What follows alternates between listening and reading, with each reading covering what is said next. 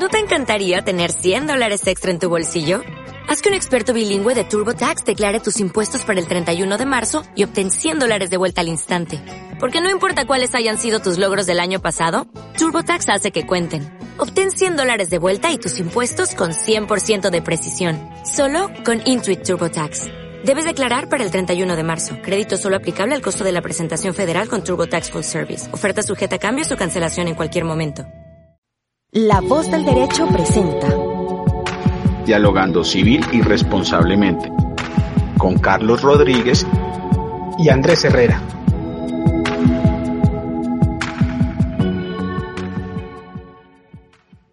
Le, le, damos la bienvenida a todos nuestros oyentes en Dialogando Civil y Responsablemente en La Voz del Derecho, en nuestro último capítulo de nuestra primera temporada. Hoy tocaremos un tema muy interesante y que nos toca siempre y, pues a todas las personas que vivimos eh, en el consumo. Eh, somos eh, conscientes de que la responsabilidad en casos de productos defectuosos es el tema a tocar hoy, nos, nos involucra a todos. Hoy tenemos un gran invitado, eh, profesor de nosotros de la especialización de la Universidad de La Sabana, pero antes de hacer la presentación quiero darle el saludo a Andrés. Andrés, ¿cómo se encuentra el día de hoy? Bien, Carlos, bien, muchas gracias. Pues eh, ya estábamos un poquito tardados en, hacer un nuevo programa, pero bueno, eh, ya gracias a Dios pues estamos acá reunidos. Eh, pues creo que fue un buen año para nosotros en el programa. Hicimos pues tres capítulos, con este sería el tercero. Y, y pues nada, la idea es poder continuar, seguir adelante. Y, y, creo que hemos tenido una muy buena audiencia, entonces creo que ha sido un buen mérito eh, de igual manera, pues el invitado que tenemos hoy, pues es una persona que de igual manera eh, nos apoyó y nos dio como la oportunidad y nos colaboró para que tuviéramos este espacio. Entonces, pues más que, que la invitación y todo, también pues agradecerle. Entonces, pues nada, voy a hacer la, la presentación. Eh, y nada, pues para mí es un gusto presentar al doctor Fernando Andrés Pico. Él fue profesor de la Universidad de La Sabana en nuestra especialización, Carlos, en la materia de eh, Derecho Comparado. Entonces, pues nada, eh, lo que él nos enseñó curiosamente eh, en, en, ver la técnica del derecho comparado se manejó mucho el tema de la responsabilidad civil contractual en materia de productos defectuosos con la ley 1480. Entonces, pues creo que es el invitado apropiado e idóneo para que en este programa podamos charlar y pues nada, le doy la bienvenida. Doctor Fernando, es un placer tenerlo acá y, y nada, pues es un gusto. Quiero mencionar también que él eh, tiene pues una hoja de vida muy interesante, es abogado de la Pontificia Universidad Javeriana, magíster en Derecho de la Empresa y de los Negocios de la Universidad de Barcelona y como lo mencioné anteriormente, profesor de la Universidad de La Sabana y también de la Javeriana, de la cual es egresado. Entonces, pues, doctor y profe, bienvenido, un gusto y, y, muchas gracias por estar aquí presente. No, a ustedes, doctores Carlos y doctor Andrés, muchísimas gracias por esta invitación. Para mí es un honor poder estar aquí con ustedes y también eh, poderlos ver nuevamente. La verdad que me, me agrada mucho y me, me, alegra mucho que podamos encontrarnos. Sobre todo también porque les, les comento, ustedes también lo saben, pues la voz del derecho para mí es, es mi casa. Eh, y, la llevo siempre en el corazón por, por todos los tiempos que también vivimos en, en La Voz del Derecho. Y me alegra siempre eh, volver, me alegra siempre estar aquí y más por, por la invitación que ustedes me, me, extienden muy amablemente y que me honra. Gracias. Bueno, doctor. Eh, bueno, Carlos, yo creo que el tema, eh, pues el día de hoy vamos a tocar es la responsabilidad civil en productos defectuosos. Eh, creo que es un tema importante, eh, tiene mucho, mucha tela por cortar, sin embargo, pues eh, como es habitual en nuestro programa, vamos a, a, tratar temas de interés que ojalá puedan ser del común, que las personas puedan entender cómo accionar o, o, o, a qué se pueden enfrentar a la hora de tomar ciertas acciones judiciales en materia de responsabilidad civil. Y, y pues hay algo que a mí me causa eh, un poco de inquietud y desde que vimos la especialización y es de lo que también veo en el, en el común, en el litigio y es eh, a veces las personas cuando adquieren un producto o un servicio, eh, pues conocemos que hay ciertos mecanismos legales para acceder a la tutela de, un derecho, de una justicia, por, ya sea por una publicidad engañosa o porque el producto causó un daño o un perjuicio. Eh, pero a veces no sabemos, las personas eh, pueden llegar a pensar que acudir a una jurisdicción ordinaria o, a la Superintendencia de Industria y Comercio, eh, no sabemos si en qué momento puede ser tan factible tener ese derecho o esa indemnización, ¿no? Y, nos encontramos en dilemas de, ¿será que vale la pena costear un peritaje eh, pues para que se me pueda establecer la liquidación de la indemnización o si de pronto es más costoso ese tema a lo que voy a recibir, ya sea por eh, por la misma liquidación o porque el producto tal vez a la hora de costearlo, de cancelarlo, fue mucho más económico.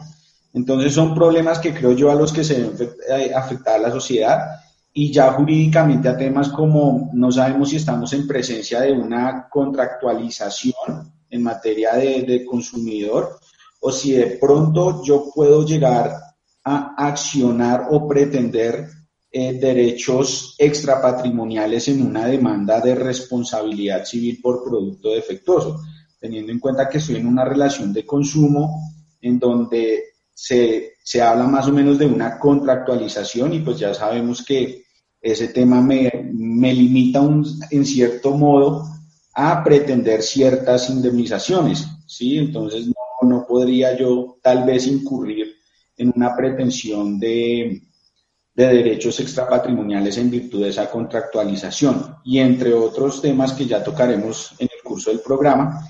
Pero, doctor Andrés, creo que esa es una de mis, de mis inquietudes.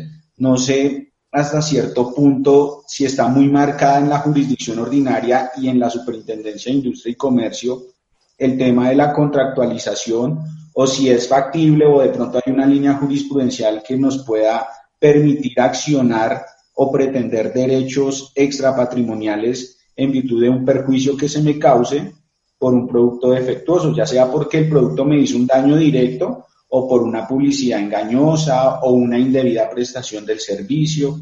Entonces creo que esa es una de mis inquietudes, doctor. No sé usted qué opina. Vale, vale, Andrés. Entonces le, comento lo siguiente en, relación y, si me permiten hacer una introducción muy breve con respecto a los temas varios que usted, que ha tocado en, la inquietud y en, lo que usted ha comentado. Lo primero que hay que decir es que desde el punto de vista del régimen de responsabilidad por producto defectuoso, eh, se hace o se plantea una gran discusión que es una discusión de antaño en sede de responsabilidad civil y es la eterna discusión que existe entre distinguir a los regímenes entre regímenes de responsabilidad civil contractual y responsabilidad civil extracontractual. Esa discusión que es muy, eh, muy de vieja data, sobre las cuales se han, se han escrito ríos de tinta, realmente es interesante por las implicaciones que tienen y que usted someramente ha planteado en, en, su intervención y en su, y en su inquietud. Y es unas en relación, en relación con la unidad de la culpa, otras en relación con los daños previsibles e imprevisibles, otras en relación con las obligaciones de medio y resultado en uno y otro escenario, otras relacionadas también con eh, la tipología de daños que pueden ser resarcidos, etcétera, etcétera, etcétera. Digamos que esa discusión tiene esas implicaciones, todo eso sin anotar además implicaciones que tienen desde el punto de vista procesal, en la medida en que también se han planteado discusiones jurídicamente hablando y jurisprudencialmente hablando alrededor de si uno puede acumular pretensiones de una responsabilidad contractual y extracontractual a la vez.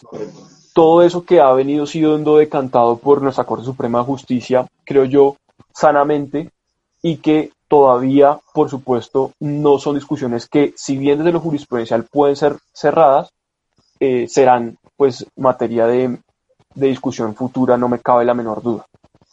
Sin embargo, el régimen de responsabilidad por producto defectuoso creo yo que con Atino está cercando o cerrando esa discusión.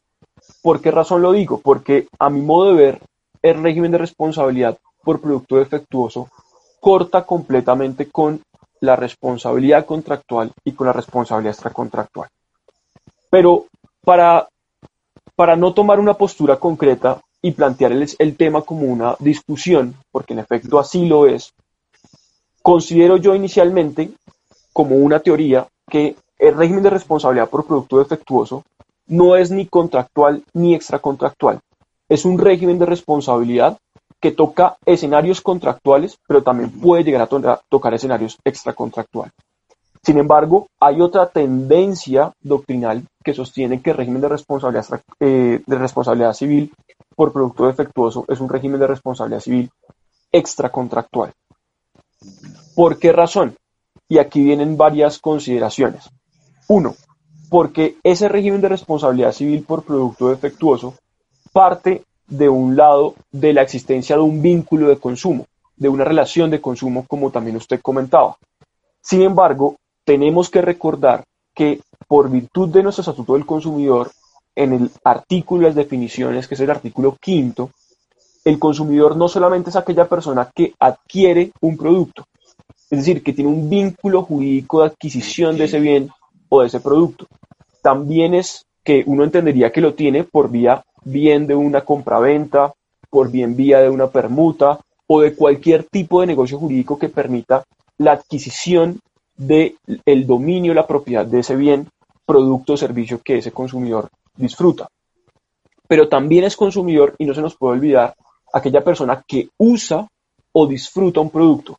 Así lo dice la definición del artículo quinto en sus acápites de definiciones de quién es consumidor. ¿Qué quiere decir esto? Que a pesar de que no exista vínculo jurídico de adquisición previo entre ese consumidor y ese fabricante o proveedor, la persona que usa o disfruta el producto podría acudir contra el fabricante o contra el proveedor para exigir una responsabilidad por producto defectuoso. Eso es muy importante y traigo un ejemplo. Resulta que una persona compra un celular que se lo regala a un familiar y la persona tiene el vínculo contractual de compraventa con ese fabricante o con ese distribuidor de ese celular. Pero resulta que el familiar, al cargar el celular, es quien sufre unos daños porque el celular explota o tiene algún tipo o le genera algún tipo de quemaduras porque se recalienta fuertemente el celular. Noten ustedes que en ese evento, quien es víctima o afectado del producto es ese familiar que no tiene ningún tipo de régimen de vinculación contractual con el fabricante o el proveedor, porque él no fue quien adquirió por vía de ese negocio jurídico de contrato el producto. Él lo que tiene es un uso o disfrute del producto que lo hace consumidor y por contera lo hace víctima capaz de exigir por la vía de la responsabilidad por producto defectuoso. Eso sí, siempre que se cumplan los requisitos de ese régimen de responsabilidad, la indemnización de perjuicios. Eso es muy importante que lo tengamos en cuenta. De manera que ahí les indicaría ese punto. Pero otro elemento adicional para decir que no es extracontractual y tampoco es eh, extracontractual es el artículo segundo del Estatuto del Consumidor, que es la norma referente al objeto o ámbito de aplicación, si se quiere, de ese estatuto del consumidor. Si ustedes acuden a esa norma, ustedes van a encontrar que el estatuto del consumidor aplica a dos grandes, a dos grandes, llamémoslo, materias dentro del campo de los vínculos humanos o relaciones humanas. Y es una, la relación de consumo, que es ese vínculo que si se quiere es contractual, pero que también puede ser no necesariamente contractual, sino ese vínculo de uso disfrute del producto, ¿sí?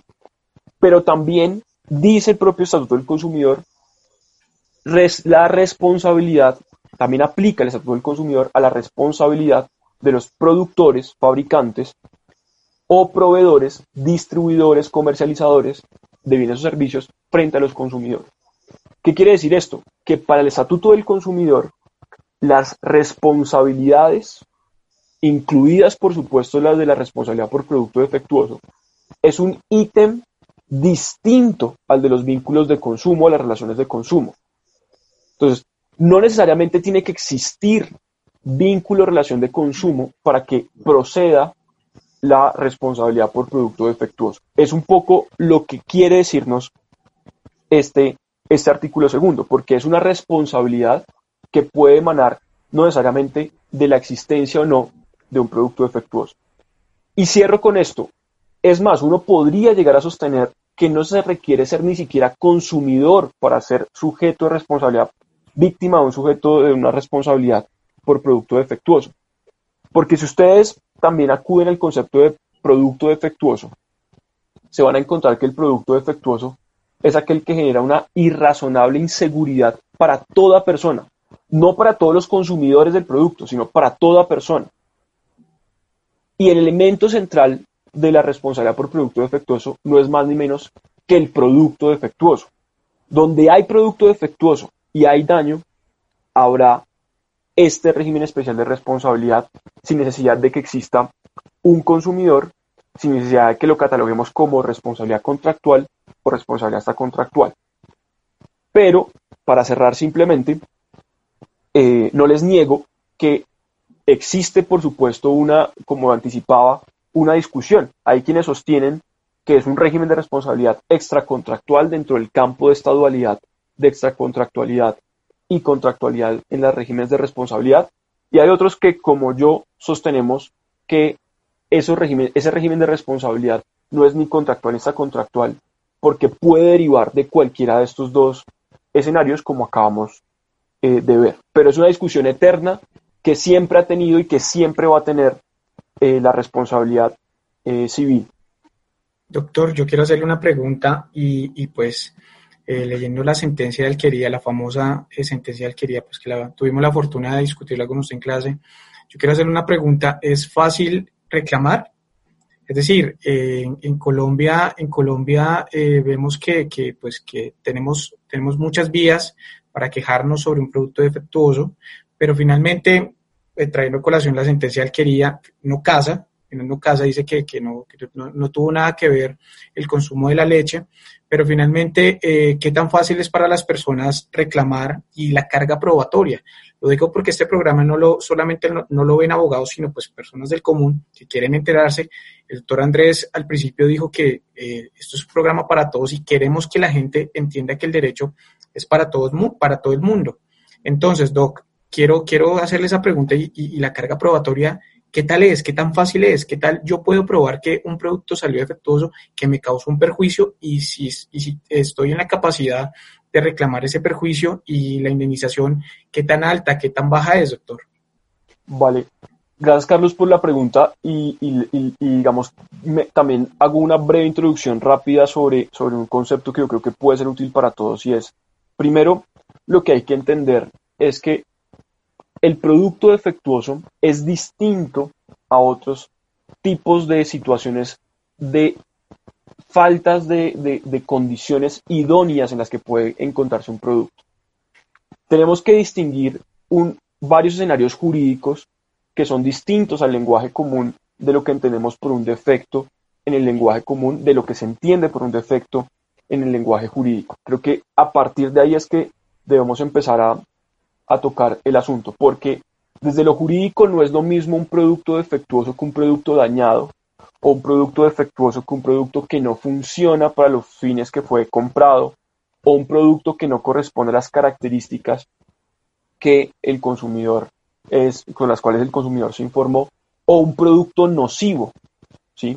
Creo que esas tres distinciones hay que hacerlas con respecto al producto defectuoso. ¿Cuáles distinciones? Un producto inidóneo, primera, un producto falto de calidad, segunda, un producto nocivo y, por último, el producto defectuoso. Esas tres grandes primeras distinciones están previstas en el Estatuto del Consumidor, unas definidas, otras no. La primera, que es la idoneidad, que está definida en el artículo quinto, significa que el producto cumpla con las finalidades o necesidades para las cuales el mercado ha entendido que ese producto funciona. A manera de ejemplo, si compro un celular, que el celular me permita llamar o por lo menos mandar mensajes. Que si compro un reloj, que el reloj me dé la hora. ¿Sí? Son necesidades que ese producto satisface. Ahora, hay escenarios muy complejos de determinar porque son propiamente particulares de cada sector. Me imagino yo, por ejemplo, el sector de los colchones. Uno puede decir, un colchón me funciona para descansar, sí o no, es un tema muy subjetivo. una gaseosa me quita la sed, sí o no, depende también de la subjetividad de cada consumidor. Pero lo que hacia donde va la idoneidad, es un criterio objetivo de cumplimiento de necesidades. La calidad, que es el segundo elemento también definido en el artículo quinto, se refiere particularmente al que el producto cumpla con las características inherentes a él o las que le fueron atribuidas por el fabricante. Volvamos nuevamente con nuestro ejemplo del reloj. Si el reloj es de oro o me dicen que es de oro y yo me meto en una piscina y salgo de la piscina y se queda el oro dentro de la piscina, significa que no cumplió con la característica inherente a él. El reloj me sigue dando la hora, pero resulta que a mí me vendieron un reloj de oro y resulta que no es de oro. Es tanto así como lo que se conoce en, materia civil, en el derecho civil tradicional, como el vicio oculto, ¿sí? O un error o un dolo sobre la calidad de la cosa, porque me indicaron que era un producto de una determinada calidad y resulta que es de otra. Y por último, el producto nocivo, que tiene mucho que ver con el producto defectuoso, pero que es distinto, ojo con esto, es aquel producto razonablemente inseguro. O me gusta explicarlo mejor de esta forma, conocidamente inseguro o conocidamente peligroso. ¿Por qué razón? Porque hay unos productos en el mercado que a pesar de su nocividad, que a pesar de su peligro y capacidad de daño, esa capacidad de daño es conocida por el mercado, es conocida por los consumidores y a pesar de eso, el consumidor los utiliza. Pero esos productos no tienen problema porque hay plena información sobre la peligrosidad o nocividad del producto. A manera de ejemplo, un cigarrillo o a manera de ejemplo, un arma o un veneno contra ratas o un veneno o un pesticida, porque son productos que son plenamente eh, conocidos su nocividad.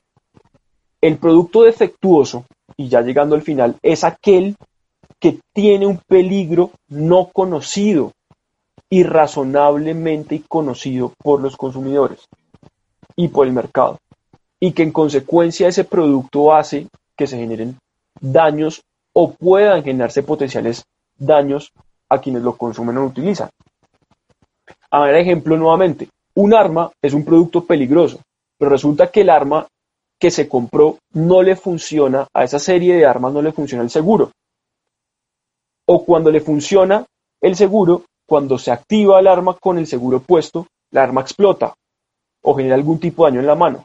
Noten ustedes que al ponerle seguro, lo que un consumidor razonable entendería es que el arma no funcionaría. De manera que si una persona razonablemente entiende que al ponerle el seguro el arma dispara, pues ese producto es defectuoso, porque le puede generar un daño. La característica central del producto defectuoso es riesgos que en el uso normal del producto no son concebibles, no son esperables por los consumidores. Nadie esperaría que si se toma un fármaco, el fármaco lo mate. Nadie esperaría, pues si, el fármaco por lo menos, digamos, eh, resuelve su problema de salud. Nadie esperaría que si se echa un pesticida encima o se baña en un pesticida que la ciencia y la técnica dice que se esparce aéreamente, pues le vaya a generar cáncer de piel. ¿sí? porque la ciencia le ha dicho o lo han asperjado aéreamente. O nadie esperaría que al usar un cuchillo tenga un cuchillo doble filo. ¿sí? En, la parte de Roma tenga un filo que le pueda causar un daño. Entonces, eso es muy importante tenerlo claro. Por supuesto, cada producto defectuoso tiene que mirarse en cada supuesto concreto. Pero cierro con ese tema para contestarle su pregunta. Qué pena, Carlos, alargarme. Y es lo siguiente desde el punto de vista de, la, de, la, de, cómo activar la, el régimen de responsabilidad, el Estatuto del Consumidor nos dice que solamente la jurisdicción ordinaria puede conocer de acciones de responsabilidad por producto defectuoso, no la Superintendencia de Industria y Comercio. Eso está previsto en el artículo 53 del Estatuto del Consumidor, para aquellos quienes quieran eh, revisarlo. 56, perdón, el Estatuto del Consumidor, para aquellos que quieran revisarlo. Y lo segundo que quiero comentarles es en relación con ese tema de la prueba, es que el artículo 21 del Estatuto del Consumidor, que es la norma medular de este régimen de responsabilidad, dice que el afectado que quiera alcanzar una indemnización de perjuicios, que quiera alcanzar que se le indemnicen los daños que sufrió, debe acreditar el producto defectuoso, el daño y el nexo causal. Eso nos pone en una situación eh, compleja porque expresamente dice deberá demostrar. Y bien sabemos nosotros los abogados que existe una distinción entre carga, deber y obligación y eso digamos que inicialmente generaría un problema pues mayúsculo para ese afectado víctima. Perfecto, perfecto. Yo creo que, que, entre más claro tengamos los términos, las personas al momento de ejercer un, un derecho, de hacer una reclamación, tienen que saber qué son la idoneidad, calidad, nocivo y defectuoso del producto. Sí, todas las personas tienen que tener claridad frente a su futura reclamación, porque si vamos a hacer una reclamación y no tenemos claros los conceptos, pues no, no vamos a llegar a ninguna parte. Doctor, usted tocó un tema muy importante sobre el nexo causal, sobre los daños y, todo el tema probatorio. Me gustaría saber su punto de vista sobre eh, la ley de las vacunas. Todos sabemos ahorita que estamos en, eh, eh, pandemia y, estamos en un acelerado, acelerado y afanoso momento de sacar las vacunas lo más pronto posible. Las vacunas, como todos lo sabemos, tienen un estudio, tienen muchos años pues para que sea aprobada, pero pues ahorita la situación amerita que las vacunas sean lo más efectivas y pronto posibles y que salgan al mercado. Frente a una futura responsabilidad de una vacuna que cause un daño, ¿cómo lo vería usted? ¿Qué, ¿Qué, argumentos tendrían las personas que se vean futuramente afectadas por esas vacunas y qué grado de defensa van a tener las, las compañías que producen estas vacunas. Ok. Usted trae a colación un tema muy importante, Carlos, y es el tema que estamos viviendo hoy en día y, la situación social de salud y emergencia sanitaria que está viviendo el planeta por estos días. Em, hoy en día y desde hace ya pues más, hace más de, de, de seis, siete meses, estamos en, o el mundo vive una carrera acelerada por buscar una cura a este mal del COVID-19. No solamente que nos lleve a nuestra anterior normalidad, sino que también eh, pues permita que los estados sigan desarrollando sus actividades en la forma que habitualmente se ha venido pues haciendo antes de que todo esto comenzara. Em, ciertamente la, la, búsqueda de una vacuna implica una serie de actividades científicas bastante importantes. Y esa actividad científica ha empezado a tener resultados últimamente con distintas vacunas, entre esas la de Pfizer, que es tal vez la que ha tenido mayor eh, revuelo mediático y que la FDA justamente ayer estaba por examinar su, aprobación en los Estados Unidos. Eh, eh, bueno, que Pfizer ya también aplicó la primera vacuna en el Reino Unido que también fue conocido por todos. Está la vacuna de, em, de Moderna con Oxford, que es otra vacuna que lleva también un, desarrollo importante. Está la vacuna rusa, Sputnik, que también lleva otro desarrollo importante y que está en ese, en ese progreso. En Colombia, em, para efectos de, de, ese desarrollo y lo que nosotros hemos conocido públicamente, es que han existido dos grandes, llamémoslo, vínculos eh, jurídicos, es lo que por lo menos conozco públicamente. De un lado, los acuerdos COVAX y de otro lado está el acuerdo al que llegó el gobierno con Janssen y Janssen Colombia, que es pues la vacuna de Johnson y Johnson, que empezó a tener unos, unas pruebas en el país eh, hacia mediados, principios de octubre. Fue lo que, lo que conocemos. Sin embargo, desde el punto de vista de la responsabilidad eh, el, justamente el día de antier, diciembre 9, se expidió la ley 2064 del 2020, que es una ley que por su nombre, eh, me permito simplemente leerla, dice, por medio de la cual se declara de interés general la estrategia para la inmunización de la población colombiana contra la COVID-19 y la lucha contra cualquier pandemia y se dictan otras disposiciones. A mi modo de ver, son más importantes en esa ley las otras disposiciones que la Declaratoria de Interés General de la Estrategia para la Inmunización de la Población Colombiana contra la COVID-19. ¿Por qué lo digo? Porque lo que ha causado revuelo y discusión tanto en, el, en, el en los debates del, proyecto, del entonces proyecto de ley de, este, de esta norma fue su artículo quinto, que es el relativo a la responsabilidad de los fabricantes, en especial pues de las farmacéuticas, que por vía del gobierno nacional distribuyan este, este, este fármaco, esta vacuna contra el COVID-19, que es la que interesa, pero que también vale decir, serían todas las vacunas que por vía de una pandemia se puedan llegar a producir y que distribuya el gobierno eh, nacional.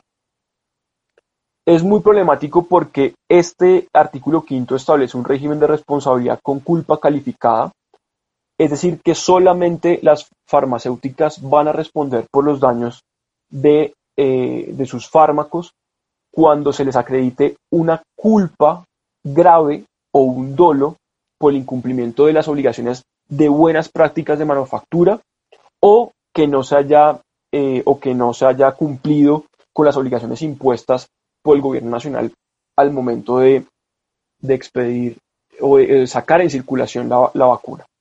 Eso termina siendo un problema gigante porque borró para esas farmacéuticas el campo de aplicación de la responsabilidad por producto defectuoso y les estableció un régimen de responsabilidad nuevo, a mi modo bastante servil, y que es pues contrario a, lo que tradicionalmente ha existido.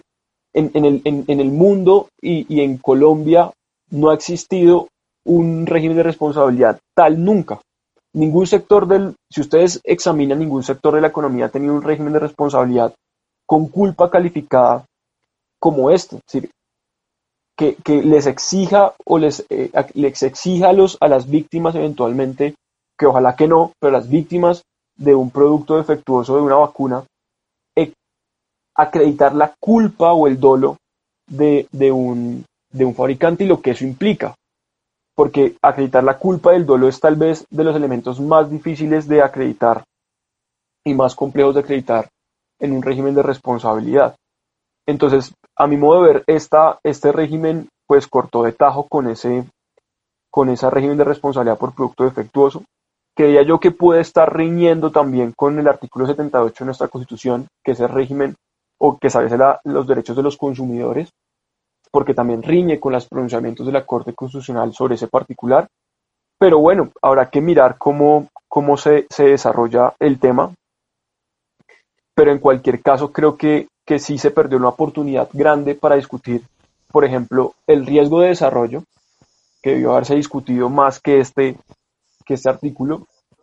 Y segundo, discutir eso que les comentaba antes de, que entráramos y es la experiencia internacional. En el extranjero, lo que se ha visto no es la exoneración de, los, de, los, de las farmacéuticas, sino que el Estado, como velador de los intereses generales de todos nosotros, como ciudadanos, compensa a las farmacéuticas para los daños que sus productos puedan ocasionar no que el Estado actúe como un proveedor, porque eso es lo que parece que está actuando el Estado en Colombia, pareciera actuar como un proveedor de vacunas y no como un eh, protector de los ciudadanos. Y eso a mi modo de ver es un, es un problema, actúa más como un proveedor que como un protector. Y, y si a eso le sumamos otro agravante más, y es que la vacuna se paga con nuestros impuestos, y si a eso le sumamos otro agravante más, y es que el propio artículo cuarto de esa, norma dispone que se va a crear un consejo de evaluación de reacciones adversas a la vacuna contra el COVID, que es el que va a determinar si la vacuna tiene nexo causal con el daño. Y es un, es un, consejo también em, constituido por personas del Estado y nombradas por personas del Estado, pues no tiene sentido, porque en realidad las, el propio Estado que está proveyendo la vacuna va a ser juez y parte de este escenario de determinación de nexo de causalidad.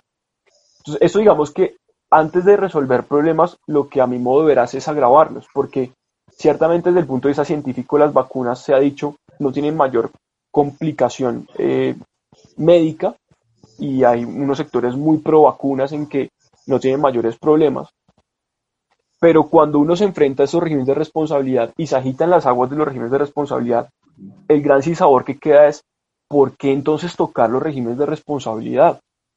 ¿Por qué tocarlos? Si no hay ningún tipo de riesgo que asumir por qué tocar los regímenes de responsabilidad.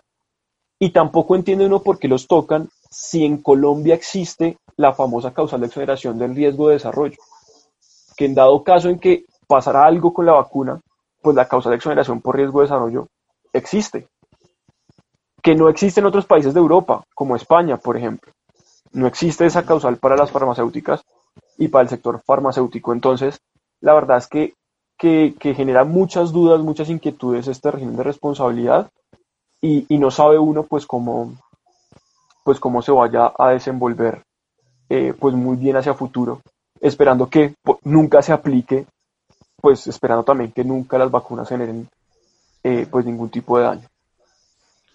Eh, doctor Fernando, frente a su exposición me, me surge una duda, de pronto no me fue muy clara y es esa compensación que usted habló respecto al Estado con las farmacéuticas, le entendí que, que se ha dado en otros países, pero que con, la publicación de esta ley que salió el 9 de diciembre, no, no está esa compensación entre el Estado colombiano y esa farmacéutica, no lo está. Exacto. ¿Qué es lo que, qué es lo que sucede? Lo que pasa es que el gobierno nacional, en el marco de la producción de esta ley, en el marco del desarrollo legislativo de esta ley, argumentaba la existencia de este régimen de responsabilidad, diciendo que en el extranjero las farmacéuticas han venido teniendo unas inmunidades en sede de responsabilidad. ¿Sí? Pero eso no es cierto, era lo que yo les decía, porque lo que sí ha existido es una inmunidad frente a los estados. Y me explico mejor. El Estado es el protector de los ciudadanos frente a los intereses particulares, porque vela por nuestro interés general más si la vacuna se va a pagar con nuestros impuestos, porque esa es otra falacia. Si la vacuna es gratuita, la vacuna es gratuita no porque un político la compre, la vacuna es gratuita porque cada uno de nosotros, con el IVA que pagamos, con el impuesto de renta que pagamos, con el ICA, con todos nuestros impuestos, estamos pagando esa vacuna. Entonces no nos pueden vender que la vacuna es gratuita, la vacuna la pagan unos recursos, la pagan nuestros impuestos. Y el sistema de salud lo pagan nuestros impuestos.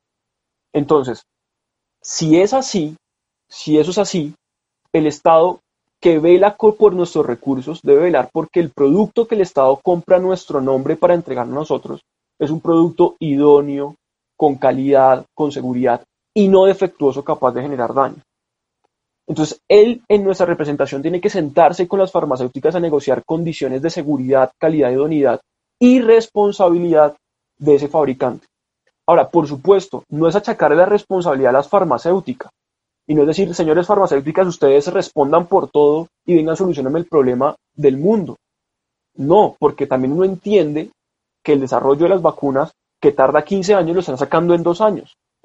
Pero es buscar un mecanismo de compensación, que es lo que hicieron la Unión Europea, por ejemplo, en el que los estados, ojo, no los ciudadanos, sino los estados, le decían a las farmacéuticas en esa negociación de compra de vacunas, mire, yo reconozco que usted está haciendo una vacuna en un tiempo limitado y que eso puede generar riesgos.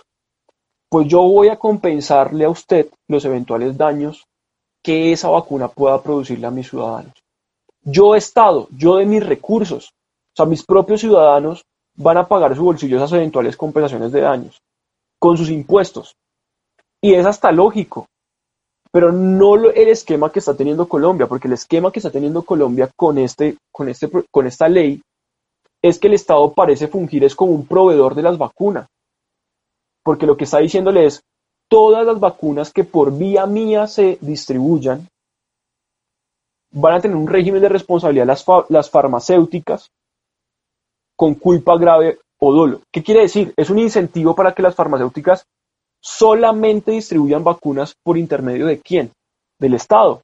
Porque si, si, una, si una farmacéutica distribuye vacunas por fuera del Estado, por fuera del gobierno, se somete a régimen de responsabilidad distinto, porque lo que dice la norma es los fabricantes de vacunas contra la COVID-19 adquiridas y suministradas por el gobierno nacional solo serán responsables por acciones o omisiones dolosas o gravemente culposas.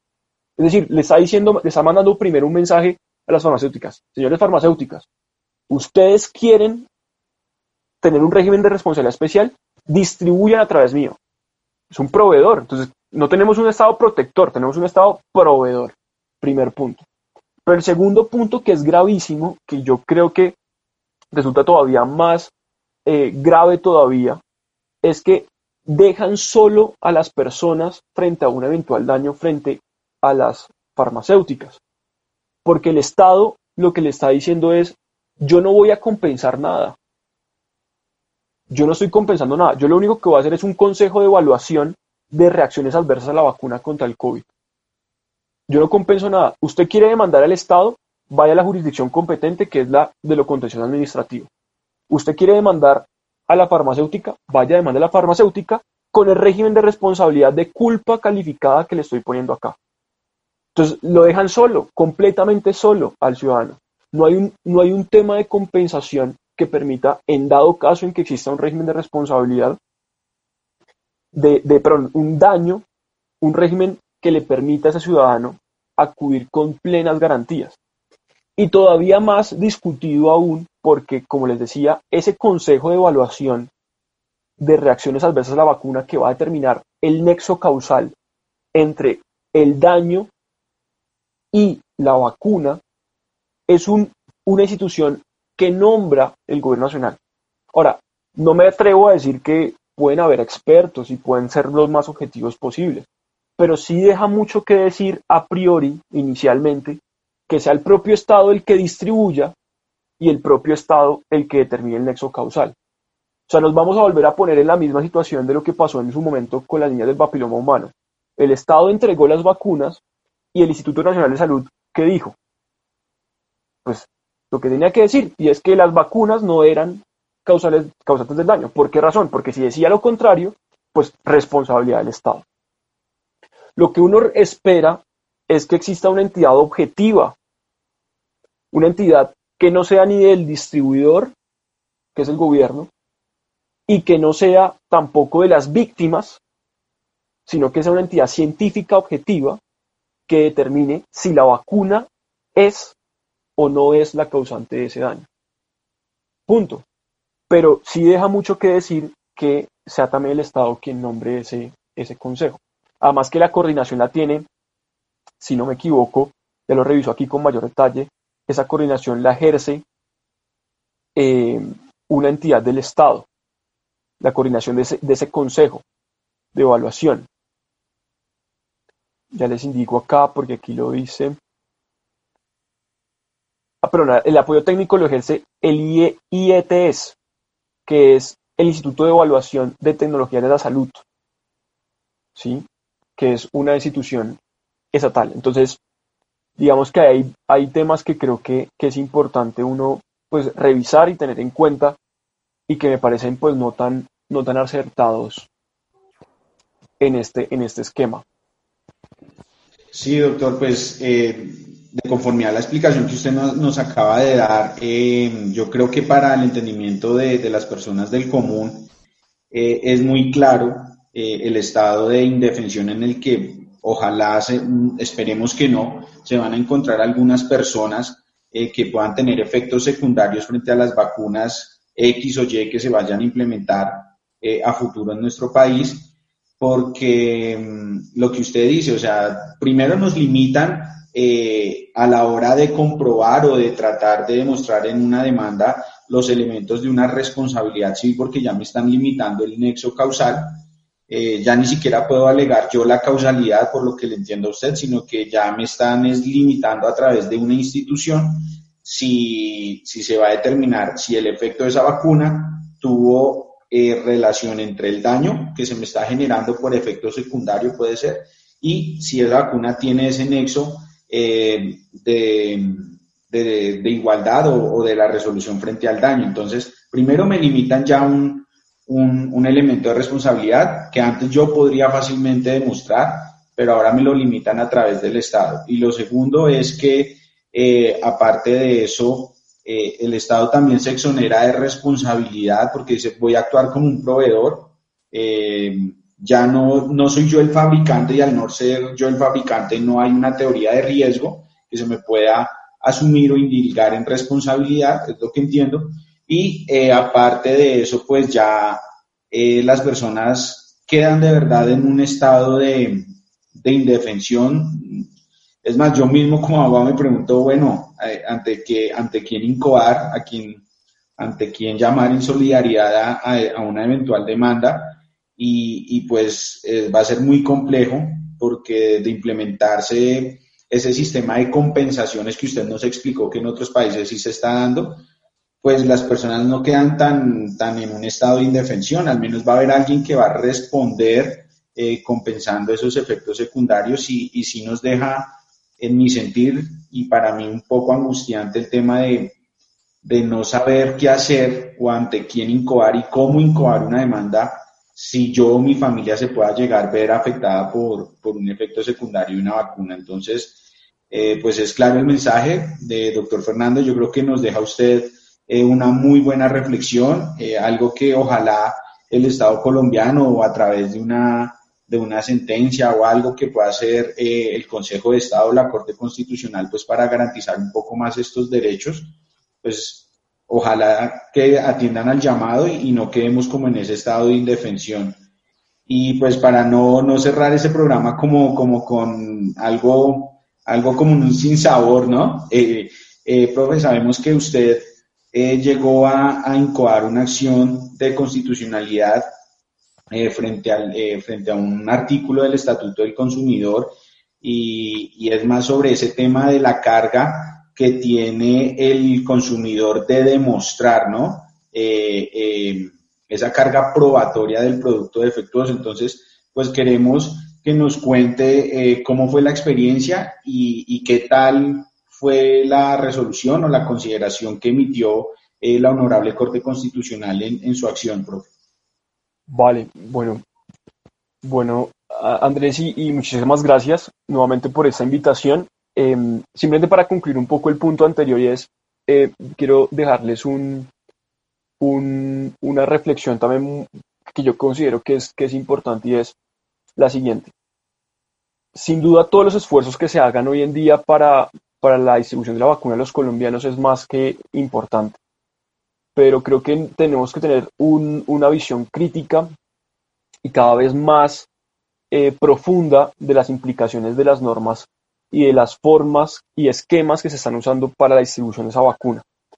No, no solamente desde el punto de vista de daño, sino desde distintos escenarios científicos, desde distintos escenarios también eh, tributarios, y, de auditorías de esas compras de vacunas y demás. Pero desde el punto de vista de responsabilidad, eh, quiero dejar como los puntos que, he planteado, que sin duda eh, son discutibles, son puntos no zanjados, pero que son, digamos, mis, mis, mis, humildes apreciaciones sobre el particular.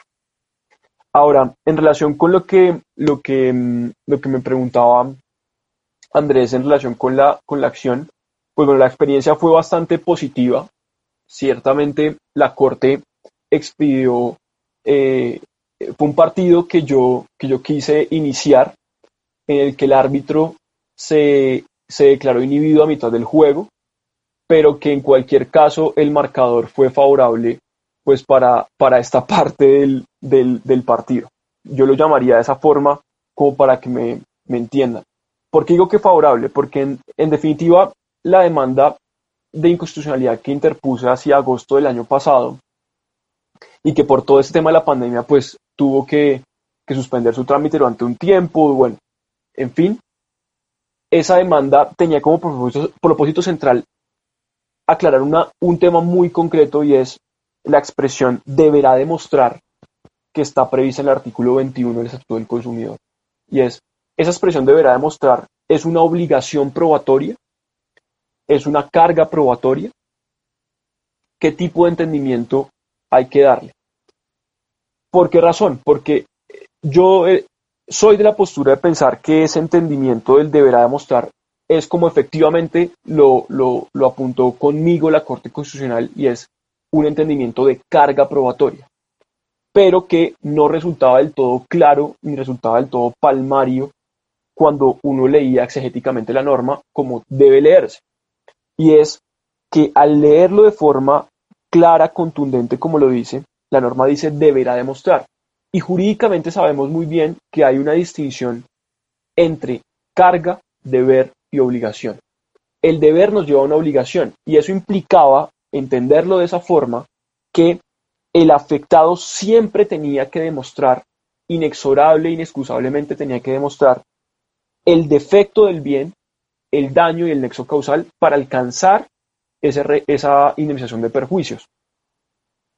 Y hacia ese enfoque fue que eh, se planteó esta, esta acción de inconstitucionalidad. Los cargos que, se interpusieron sobre, sobre ella fueron básicamente cuatro cargos, porque se entendía que se vulneraba el derecho fundamental a la igualdad, porque las personas en un régimen de responsabilidad civil contractuales contractual tenían derecho a la carga probatoria y no al deber probatorio, y eso hay pues suficiente jurisprudencia al respecto del, del entendimiento de deber, carga y obligación. El segundo gran cargo fue la afectación al derecho fundamental al debido proceso. El tercero fue al derecho colectivo de los consumidores y el cuarto, el derecho al acceso a la administración de justicia. En un primer momento la Corte admitió tres de los cargos, es decir, admitió el cargo a la afectación al derecho, a la afectación al, derecho fundamental al debido proceso, al derecho colectivo de los consumidores y al derecho al acceso a la administración de justicia, no aceptando el cargo de el, derecho fundamental a la igualdad. Em, tuvimos varias intervenciones a lo largo del proceso de la acción de la Academia Colombiana de Jurisprudencia, del Instituto Colombiano de Derecho Procesal, de la Superintendencia de Industria y Comercio, de la ANDI y de la Universidad Libre. Creo que no se me escapa alguna, pero bueno, todos ellos intervinieron. Ah, bueno, y la Procuraduría. La Procuraduría, la Academia Colombiana de Jurisprudencia, el Instituto Colombiano de Derecho Procesal, em, estuvieron conmigo, es decir, estuvieron con la acción, en el entendido de que ellos daban por sentado que efectivamente tenía que haber una inconstitucionalidad eh, parcial, que fue lo que se pidió, una una moligeración del, del, artículo 21 en el sentido de indicar que cabe el entendimiento de la carga probatoria que no del deber probatorio, y la superintendencia, eh, la Universidad Libre y la ANDI plantearon que no, pues que no, no era procedente esa, esa solicitud o petición. Em, la Corte al final eh, se inhibió de pronunciar, cosa que digamos a mí me causa algo de inquietud desde el punto de vista procesal, porque si ya la Corte había admitido los cargos, no, entendería uno, pues, cómo al final dice que se declara inhibida porque no encuentra certeza de uno de esos cargos. Pero es un tema, digamos, que es procedimental, sobre el cual no me, pues no me, no, conozco muy bien el procedimiento, para serle muy franco, constitucional, y que valía la pena mirarlo constitucionalista porque sé que hay ahí críticas y, y bueno, y también puntos a favor del tema. Pero pero me parece un poco extraño porque al principio se dijo que se admitía, luego dicen que al final que no, pero en, en, en, definitiva, reitero, creo que el, la, la, sentencia fue muy favorable porque dejó en sus considerandos algo muy claro y es que es aplicable la carga probatoria y en particular el 167 del Código General del Proceso en el campo de régimen de responsabilidad por producto defectuoso. Y eso creo que es muy favorable para nuestro, para pues para la, posición que queríamos defender, en la medida en que pues hacia futuro eh, los jueces eh, de instancia van a tener conocimiento pleno de que ese deberá demostrar implica es una carga probatoria y que implica también y puede implicar también eh, una carga dinámica de la prueba siempre y cuando, por supuesto, se den las excepciones de la carga dinámica de la prueba. Tenemos que admitir, por supuesto, que la carga dinámica de la prueba no es la regla genérica, sino que es la regla excepcional, pero que cabría esa excepción a pesar de que la norma dice deberá. Yo preliminarmente, pues no, he terminado de leer la sentencia, pero, pero preliminarmente tengo dos, dos, dos, dos digamos, comentarios muy, muy particulares. A mí me parece que, como también les anticipaba antes de iniciar el programa, que eh, la Corte, digamos, no tuvo en cuenta, primero, que la norma sustancial prima sobre la norma procesal, y ese hecho, digamos, que, es, entre otras, una de las razones que, motivó esta acción, en la medida en que ese deberá demostrar pues de, la norma sustancial del artículo 21, pues primaría entonces sobre el, el 167, lo cual generaría esa, esa discusión más profunda jurídicamente. Lo segundo es que la Corte tampoco, pues, no sé, no, no, cosa que a mi pesar no, pues no lo, no lo hizo, y es que no distinguió o no hizo mella en esa distinción que es entre carga, deber y obligación, que es muy importante en derecho y que, bueno, que saben todos los, los abogados, eh, así sea mínimamente preparados, lo saben. Entonces, creo que, creo que la Corte pues, no desarrolló un poco más ese, ese elemento que, que no resulta tan claro, porque de la lectura del artículo 21 no resulta llano decir que el deberá cabe la carga probatoria. Y por último, eh, pues bueno, que a mi, a, mi, a mi entender, espero que las consideraciones de la, de la Corte tengan ese, esa extensión de ser una decisión como si fuese una decisión definitiva y de fondo, porque ese entendimiento ojalá cale en todos pues, los, los abogados y cale también en todos los jueces, para que en caso en que conozcan de un régimen de, de una acción de responsabilidad por producto defectuoso, puedan ellos eh, saber que ahí también puede llegar a caber de oficio o a petición de parte esa carga dinámica de la prueba siempre que estén los elementos que la constituyen. Sería, sería eso. Doctor, excelente, gracias por su intervención. Eh, fue, yo creo que hicimos un cierre excelente. El día de hoy, pues, eh, tocamos un tema que nos afecta totalmente a todos. Yo creo que para abogados y, para no abogados, ese es un tema supremamente importante.